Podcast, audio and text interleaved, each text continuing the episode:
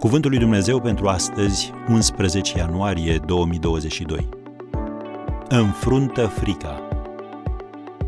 Căci Dumnezeu nu ne-a dat un duh de frică, ci de putere. 2 Timotei 1, versetul 7. În timpul Revoluției Americane, Spania a preluat controlul asupra insulelor Bahamas. În aprilie 1783, Andrew Deveux, un locotenent colonel din Carolina de Sud, a recrutat câțiva militari și coloniști din insula Harbor pentru a recuceri capitala Nassau folosind o strategie înțeleaptă.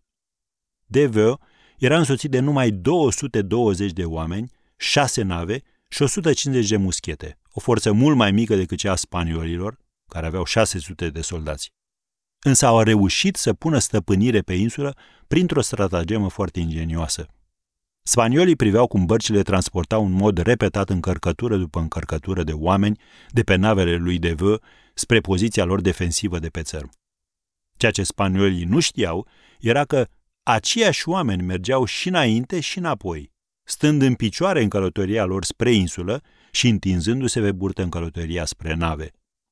Comandantul trupelor spaniole, temându-se de o înfrângere din partea unei forțe care părea mult mai numeroasă decât a lor, și crezând că se află într-o poziție de vulnerabilitate, s-a predat.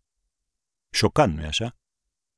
Când cedezi în fața fricii, deja ești înfrânt. Oamenii guvernați de frică rămân acolo unde se simt în siguranță. Și e trist, întrucât nu își pot atinge potențialul rămânând acolo. Shakespeare a spus, îndoielile noastre sunt trădătorii care ne fac să pierdem ceea ce altfel am câștiga prin faptul că ne inoculează frica de a încerca. Am încheiat citatul. Ce ai încerca să faci în viață dacă ai fi sigur că nu poți da greș?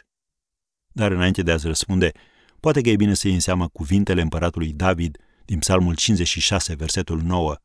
Vrășmașii mei dau înapoi în ziua când te strig. Știu că Dumnezeu este de partea mea. Am încheiat citatul. Cuvântul de ordine pentru tine acum este crede că Dumnezeu este de partea ta în acest moment. Apoi du-te și fă lucrurile pe care ți este frică să le faci.